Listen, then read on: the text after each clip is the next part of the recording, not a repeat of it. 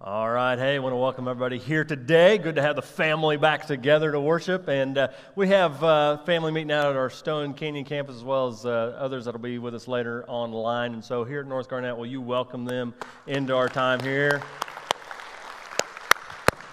All right. Hey, uh, this has been a good week around here at uh, First Church. Uh, a lot of activity. Wednesday night stuff was uh, great, and a lot of adult classes and groups meeting, as well as students. And one of our young ladies, eighth grader Megan White, was baptized uh, Wednesday night. So, yay, Megan.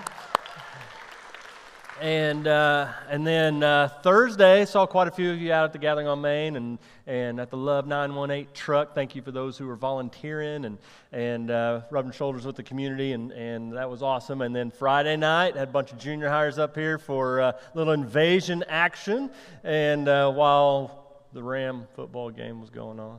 So. Hmm. Anyway. Um, so, and, uh, and then today, um, uh, one of our other young men, high schooler Wesley Hunter, is going to be getting baptized after this service. And so, excited about that. So, uh, good stuff. And you know what? If you're here today and um, you know that's your next step, you need to uh, take that uh, step in your faith, be baptized by immersion into Christ. We'd love to see you make that uh, decision today. We'd have love to help you make that uh, that step. So uh, uh, be thinking on that and praying about that. We'll see where that goes today. Hey, um, we've been in this series over the last several week, weeks called "Who's Your One," and uh, Chad's been uh, just really lighting us up on this whole idea of that every one of us are missionaries. We are on mission for Jesus. If you are a follower of Jesus, you are an ambassador for Jesus to be his representative, to be his mouthpiece in this world, and that we have people around us every day who are a potential one. They are a candidate for the gospel, and that Jesus can change anyone's story. And uh, man, I hope you've been here for all of this uh, so far. If you've missed any of it, you can go to the app or the website and uh, watch those and uh, catch up with where we've been, all right? So, uh, but today we're going to be talking about being available to the one. Being available to the one. Uh, several years ago, many years ago, there was a grandma by the name of Donna down in Brazil who, uh, whose boyfriend, all right, uh, gave her for her birthday a little figurine okay? And when she got this figurine, um, because of her Catholic faith, she made an assumption that this was a uh, figurine of one of the saints. And she believed it was Saint Anthony. And so she kept this figurine next to her bed, and, and most nights, almost every night, for years and years, she would pray to Saint Anthony. Well, uh, last year, beginning of last year, uh, her granddaughter and great granddaughter came to visit her, and the great granddaughter was playing in her bedroom, found a little figurine, was playing with it, came out into the kitchen where, where her mom and other family members were, and showed it to her mom. And her mom looked at it, Donna's granddaughter looked at it and thought, well, this looks interesting. And she asked the question, well, did St. Anthony have long hair? And did St. Anthony have pointed ears. And so she Googled the, the picture of this figurine and discovered that this was not St. Anthony. It was Elrond, the elf lord of Rivendell from Lord of the Rings. So Donna had been praying to Elrond, the elf lord, for years, and their family, I guess, was just laughed and laughed for days and days. And they bought her a new St. Anthony uh, figurine who usually is depicted with short hair or bald, even, and uh, not pointy ears. So, um, yeah, a little confusion there.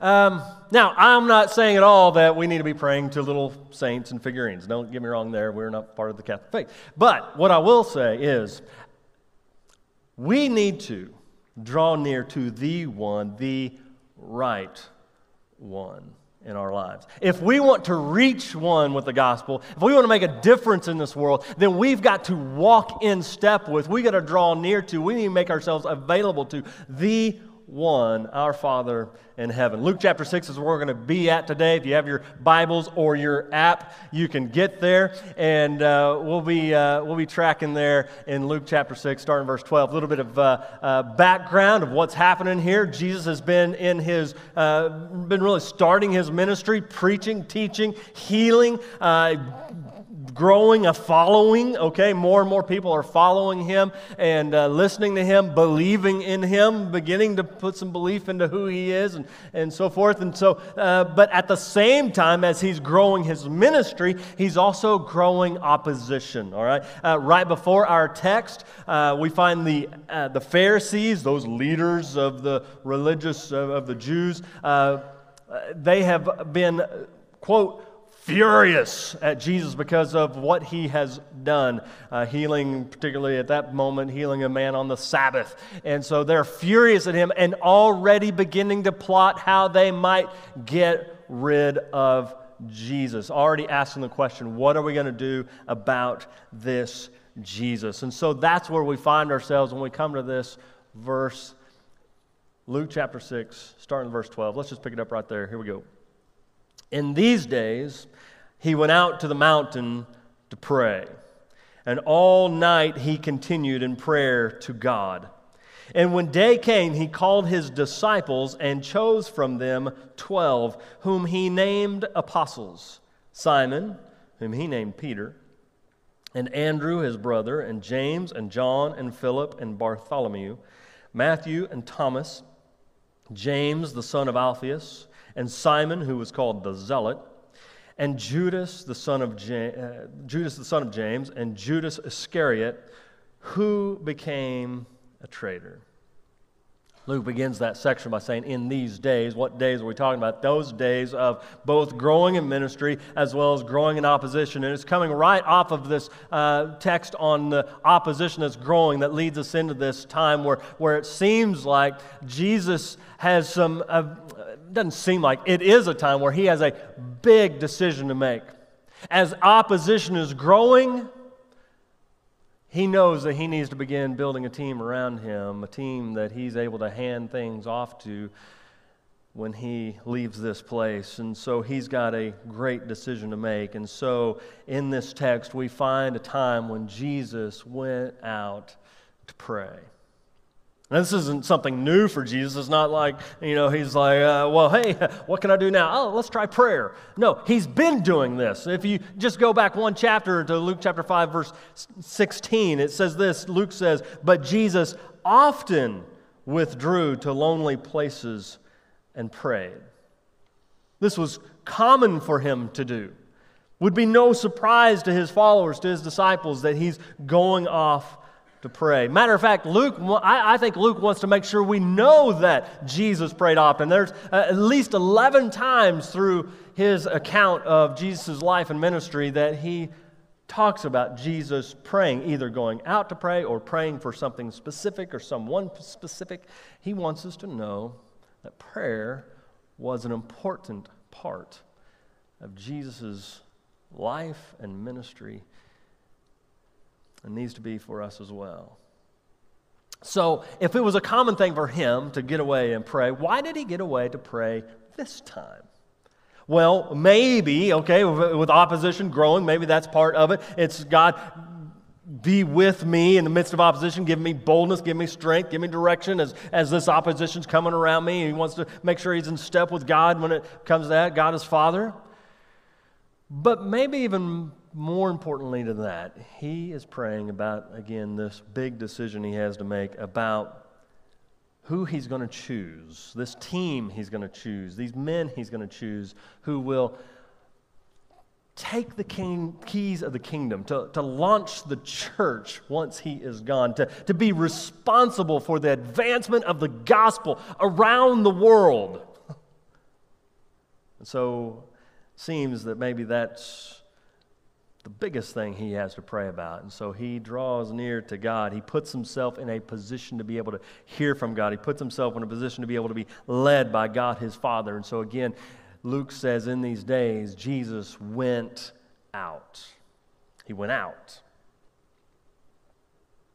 It wasn't, again, it was, wasn't uncommon for him to go out. But at this point, he goes out. He gives this idea, gives the idea that he's very, being very intentional about what he's doing as he, as he leaves the norm, as he leaves the distractions of all the other followers and all the other people who are around. Maybe he's staying in a house, maybe it's in the city or whatever. He's going out, he's removing himself from that place to go to another place where he can be close to his God. He goes out, he goes to a place where he'll be surrounded by God's creation to the mountain, as we'll talk about in a minute. He goes to the mountain. I, I, don't know about you, but I feel a lot closer to God when I go out. When I go to the mountain, whenever I go to the lake. One of my favorite places to go to is Oologah Lake. it's my uh, way, place away from here whenever I get away to Redbud Marina area to the boat ramp there and just park, maybe walk down the beach there and spend time with God. That's where I like to go. I like to get out. Most of my mornings I spend either on my back porch or my front porch because I like to be out because I just feel closer to God when I'm out in His creation. And that's where we find Jesus. He went out, He was breaking from the norm, and He went out to pray. When was the last time? That you have used that phrase in your life that you went out to pray? Because we go out a lot, don't we? I mean, we go out to work, we go out to dinner, we go out to the lake, we go out to fill in the blank of all the places we go out to. We go out a lot. But how often do we go out to pray? To go out with intentionality, to, to step out of our norm, to step out from our distractions, to meet with our God, our Father in heaven, to draw near to Him and make ourselves available to Him. When was the last time you went out to pray? See, preparation is key. I think that's what we can see from, from Jesus. He had the time at night and he had the location out to the mountain. That's the next thing that, that Luke identifies for us. When he went out, he went to the mountain. It wasn't just any mountain, it was the mountain. It seemed to be a normal place for Jesus to go to. Nobody would be surprised if they wanted to find Jesus, he would probably be at the mountain praying to his Father. Place of solitude, place away from everything else where he could draw near to God. And it was there, as Luke continues, it was there on that mountain where he would continue in prayer all night. Now, that little phrase, continue to pray all night, gives us the idea that he did not sleep at all. He was intense in his prayer. He did not end up snoring to God like many of us have done. Right? We have all been there, right? Those late night prayers. But not Jesus he draws near and he prays with intensity all night long. I think, uh, like Luke wanting to record all these times, different times of Jesus praying, I think it was important for Jesus to pass on to his followers, his disciples, the importance of prayer. I mean, we can go back and we can look at the Lord's Prayer uh, and, and know that, hey, He was teaching them, this is how you should pray, and He wanted them to know that. And I know, I believe that the disciples, they were watching his example all these times that he would go away and pray and he would do this. And we, as his followers and his disciples, ought to likewise recognize the importance of prayer and getting away and spending time with our God. D.L. Moody, great preacher of the past, said this I'd rather be able to pray than to be a great preacher. Jesus Christ never taught his disciples how to preach but only how to pray. And they seem to get that figured out. If you go to Acts chapter 1, verse 14, right after Jesus ascends, he, he leaves them there to carry on the, the gospel, advancement of the gospel, and build the church. It's there that immediately in verse 14 it says, All these with one accord, all these being those these apostles that we just listed that he's choosing, all these with one accord were devoting themselves to what? Prayer you go just a little bit later over in Acts chapter 6, verse 4, and it is there that, that they've had some distractions. There's an issue in the church, and they, that's where they make the de- declaration hey, we can't be involved in those things because we've got to pay attention to the ministry of prayer. I mean, they understood how important prayer was for them, and they learned that from Jesus. And we need to learn that too.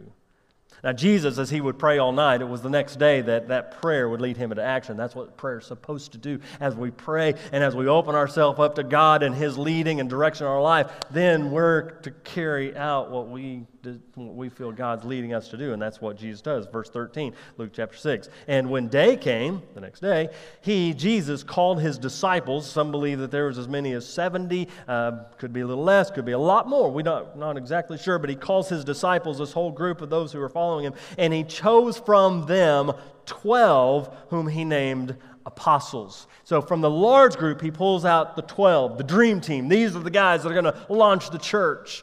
And he calls them apostles. That word literally means one sent. They would be his messengers, they would be his mouthpiece. They would be the ones, again, that would advance the gospel. So they've got a huge job in front of them that he's about to give to them. But, have you looked at this list? If you're a follower of Jesus and have been for a long time and a student of God's Word, you probably know what I'm talking about if you look at these guys and you look through this list. Others of you, maybe not so much. You're not real familiar with all their background. That's okay. But let's talk a little bit about these guys, this dream team that he's chosen here. Um, Peter, loudmouth, runs off of the mouth, foot in the mouth. Okay, that's Peter. Uh, James and John, brothers, mama's boys. Okay? Helicopter mama, always hovering, always trying to make things good for their boys, for her boys. Matthew, tax collector, worked with the Romans to take money from the Jews. Wasn't very well liked among Jewish people. And then you had Simon the Zealot, who hated Romans and fought against them, sometimes maybe even physically as a zealot against them. So you've got Matthew with the Romans, Simon against the Romans, it's like taking uh, one guy who's on the extreme political left and another guy who is on the extreme political right and putting them on the same church board. That's going to be fun. Thomas, if you know his story, he's known as the doubter. Bartholomew, many believe that he was actually Nathaniel, same, same person, who had somewhat of a racist streak inside of him. Judas Iscariot, Luke just wants to make sure we understand he's the traitor. He's the one that will turn on Jesus, that will eventually send him to the cross. And so you look at this list of misfits, and maybe you can begin to understand why Jesus prayed all night. It may be another Gethsemane moment. You remember whenever he was in Gethsemane, right before he would go to the cross, and he spends the night in intense prayer because he knows what's ahead, and he prays that prayer God, if there's any other way for this cup to pass, I, any other way, but not my will, but your will be done. Maybe it's a similar kind of prayer. God, if there's any other group, can, can we find some other guys? God, God, Father, I've spent time with them. It's going to take a lot more than three years to get these guys ready. Have you, have you looked at, and he goes down the list. Have you looked at this guy? He's got great leadership skills. Have you looked at this guy? He's got a great pedigree. Have you looked at this one? And, and maybe he's kind of going back and forth with his Father in heaven. God, are you sure? Are you sure these are the guys? This is not a dream team at all.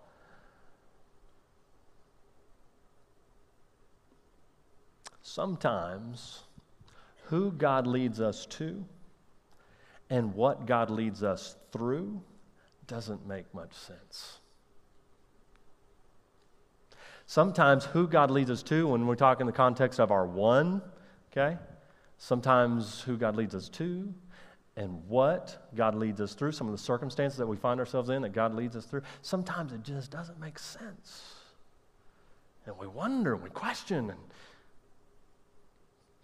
I believe the closer we draw near to our God, the more we make ourselves available to Him, the more we might be able to understand. And even if we don't understand, maybe it still doesn't make sense, the more we're able to trust and obey.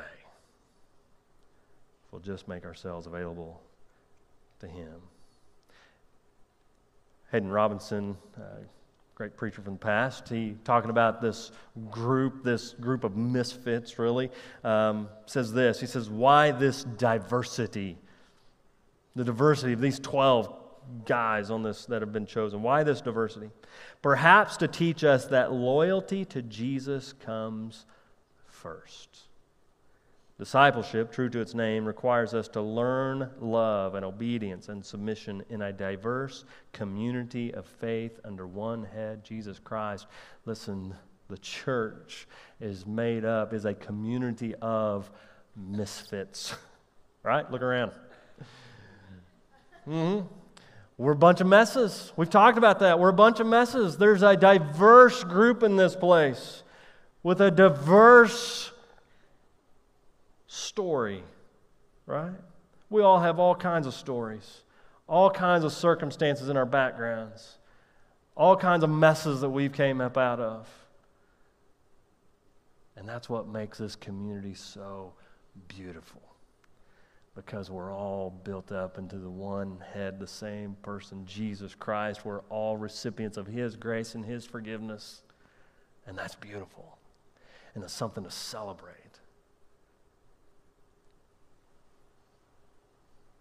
So, even when who God leads us to and what God leads us through doesn't make sense, we can trust Him and know that He's still at work.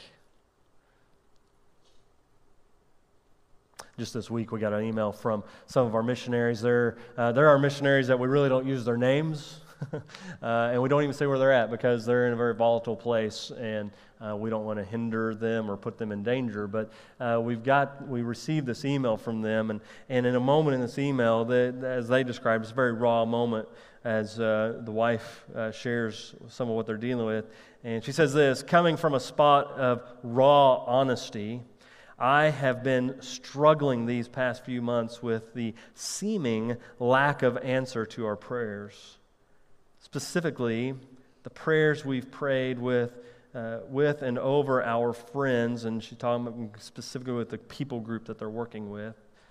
Um, we have prayed passionately and persistently over several of the women in the community and are so longing for them to experience God's presence and power. But honestly, I don't feel like God has met us in our prayers. We've prayed in their presence for healing, opening of wombs, provision of housing, peace in places of, de- of demonic dreams, and have seen at times things get worse for them. Maybe you hear the confusion. Maybe you hear this uh, feeling of this doesn't make sense. God, we are doing what we believe you've called us to do. Why aren't you doing what we think needs to be done? It just doesn't make sense. The people are right here, they're ready to receive. And you can hear that despair. She would go on in the email and explain how they continue to trust and they continue to obey and they continue to know that God's going to work and move. But it just is hard right now. Sometimes it doesn't make sense. Maybe you've been there your own life circumstances. And you've prayed, and you've prayed, and you've prayed, and it just doesn't make sense. But we continue, we are called to continue to draw near to our God, to make ourselves available to Him, trusting that He will work and He'll move in His own good time for His own good will and He will continue to change stories. Not always on our timeline, not always the way that we want, but He continues to change stories. And as Chad said a couple weeks ago, God or Jesus can change anyone's story. Amen. And we need to trust in Him, continue to draw near to Him. Because we know Jesus calls messy people. And the 12 that we have in this list is just proof and so are we. We, we are the ones, we are the messy people that he calls. So, what are we being called to? What are we being called to in this idea of prayer and, and drawing near to our God and making ourselves available to Him? Uh, you've probably heard it put this way before, but as we pray, we need to be praying that we might see with the eyes of Jesus that we might see with the eyes of Jesus as we continue to grow in our faith, as we continue to, to grow and uh, strive to grow in Christ's likeness and be, making ourselves more available to the Spirit's work in our life, that, that we will become more and more like Jesus. And we would begin to see people like Jesus especially when it comes in this context of the ones, lost people in this world, that we would see them like Jesus sees them. What does that look like? Well, I believe, number one, that starts with seeing past the surface. Seeing past the surface so many times, and, believers, come on, you know I'm right on this. So many times we write people off because of the outside whether it be their appearance, whether it be the way they talk, whether it be what we've heard about them, and we write them off and we say, mm, man, God can't do anything with that. Now, we might not verbalize that, but that's what we think. And we need to be able to see past the surface see the potential that is within every one of them, that they are a candidate for the gospel, that Jesus can change any one story for sure. We've got to see past the surface. This past week, I uh, got to know uh, a, a, little bit, got to know a lady in our community. I'm selling a vehicle, and she's wanting to buy it from me. And, and um, I, I'll just say, she's a little rough around the edges. and she's buying this from me, and I'm trying to get to know her, and, and uh, I can, I'm pretty sure she's not a believer, and she doesn't know I'm a preacher yet. I'm still incognito, you know, so I'm having fun. Um, but I'm trying to have these conversations. I even have told her, okay, I don't normally say, say this whenever I sell, sell a vehicle to somebody. I even told her if she has problems or questions, she can still come back to me on it. I mean, come on. Ministry opportunity here, all right? Usually you sell a vehicle, it's like, it's yours, good luck. But I was like, man, maybe there's a potential. You know, she could be one that God's calling us to reach out to and, and minister to. But we've got to see past the surface. We've got to see past the roughness and, and recognize she's hurting. She's, she is searching for something, and she doesn't even know what. We've got to see past the surface. I think we're going to see with the eyes of Jesus also, we've got to be moved with the compassion of Jesus. We've got to be moved with the compassion of Jesus. Uh, it seems like the longer we're around messy people, the harder it is to maintain compassion. And maybe some of you can understand that. The, the more we are around that hurt, sometimes you get to a place where it's just like, come on, you know better than that. I know for me, 25 plus years of ministry, I, I, there are times where I go through that and I have to repent and I have to go back to God and say, God, Give me compassion. Help me to remember my mess so that I can help others in their mess and be broken for others in the midst of their mess. Every one of us, again, have a messy story, and we can't forget that. You see, I, I, think, you know, we even talking around, around the church, maybe you've thought, had this thought, you know, uh, this whole idea, you know, we want to be a church that changes the world. We want to be a people that change the world. We want to be a, a, a people that changes Owasso and Northeast Oklahoma. We want, to, we want to send people out all around the world. We want to take the gospel everywhere. We want to change the world. Well, it was Tolstoy that said this. He made this statement. He said, everyone thinks of changing the world, but no one thinks of changing himself. And if we're going to change the world, that's where it starts. It's changing ourselves. Praying for God to change us, to make us more like Him, to have those eyes of Jesus, to see past the surface, to, to have the compassion that He has. We've got to pray for God to change us. If we're going to reach one, we've got to start with us, making ourselves available to the one. You see, we've got to spend time with the one to reach one. Now, Here's what I know most of you in this room are followers of Jesus, and you have been probably for quite a while, most of your life. You've come to church faithfully, you've been a part of, you know, groups and everything, Bible studies, and you've been learning, and you have probably heard sermon after sermon or lesson after lesson on prayer and why it's important to pray, right? And probably whenever in the beginning of my message, whenever I started to talk about, hey, we're going to talk about prayer, some of you probably went, oh. right? Come on, be honest. But why don't we? Why don't we go out to pray? Why don't we engage in prayer? Why don't we go past surface prayers at night whenever we just say, uh, God, thank you for this day. It was awesome. Help me to sleep good and have a great day tomorrow? Why don't we go deeper than that? Why don't we dive into our walk with Christ and make ourselves fully available to Him? I wonder if we look into our stories, into our life narrative, maybe even our background, we can see why we don't. Maybe it's a trust issue because we had something in our life that we prayed and prayed and prayed over, and God didn't come through the way we thought we, He should have. And it was one of those moments that didn't make sense. And so now, why should I pray to Him? Because He didn't come through then the way I thought He should have. Well, why pray for this situation? Why pray for this person? Why? Why? Because I don't trust him. Or maybe it's control issues because you know and we know if I if I fully surrender to him and make myself available to him, then that means I have to do whatever he leads me to do and sometimes that's not fun. And maybe I really don't want that because I want to be able to direct my life. We have control issues and along that line we also have comfort issues because we like to be comfortable. Because you know that if you surrender yourselves to Jesus, you know what He's going to do. He's going to send you to Africa. Right? I mean, he's going to send you somewhere. It's like, but I like my bed. I like my home. I like our little community. I like this. It's comfortable here. I don't want to go somewhere else. And I know that if I lead, you know, surrender everything to him, like we sing about, like we talk about, then I'm going to have to live in a hut with a, with a dirt floor right? We have comfort issues.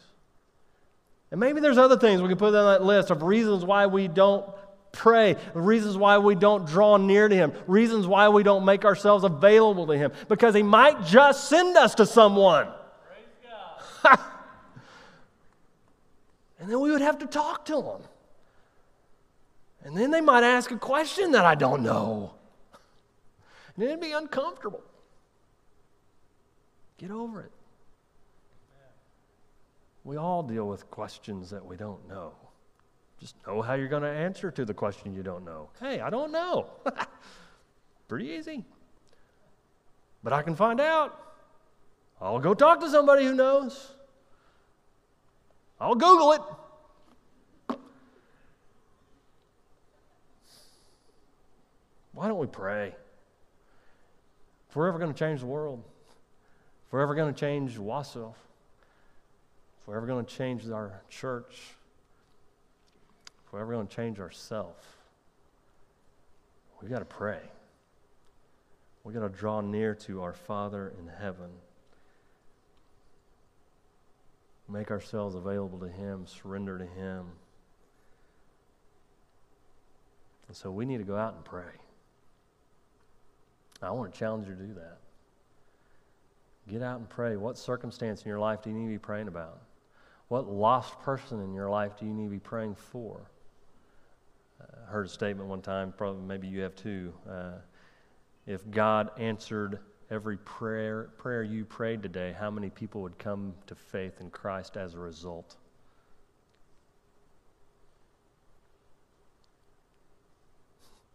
How many lost people are we praying for? Probably not very many. What sin in your life do you need to be praying about, surrendering to Christ over? What big decisions are coming up in your life that you need to be handing over to, to God, talking to God about, and not your coworker or friend or somebody else, but you need to be going to God about. We need to go out and spend time with God. I think what happens, might happen, is when we make ourselves available to the one, when we draw near to Him, we might just find out that we've been praying to the wrong one, going to the wrong one for a long time. Maybe it wasn't Elrond, the elf lord of Rivendell, but maybe we've been depending on going to the God of self. We've been going to our God of comfort or control, whatever, the other gods in our lives that we let in. because they don't ask as much. We need to make ourselves available to the one. Let's be a church that goes out to pray. And then we might just see, then, let me say it a different way, we will see God change the world. Father in heaven, we want to be a people of prayer. Help us. God, you know what often we allow to stand between us and you. God, you know those things in our lives, the circumstances or the uh, past hurts, maybe, that we allow to come between us and you. God, you know why uh, many that call you Lord with our lips don't show that with our lives by surrendering to you. God, you know. You know us. You know our hearts. God, bring conviction where there needs to be conviction here today. Today, God, may we, may we have this passion, this desire within us just to draw near to you and to walk with you every day, to be close in relationship with you, to recognize your reality, to recognize that you are a God who desires to be near your people. God, help us to take advantage of that. Help us to move in and go deep with you. God, we love you. Help us to love you more. Help us to trust you greater. It's in Jesus' holy and precious name we pray. Amen.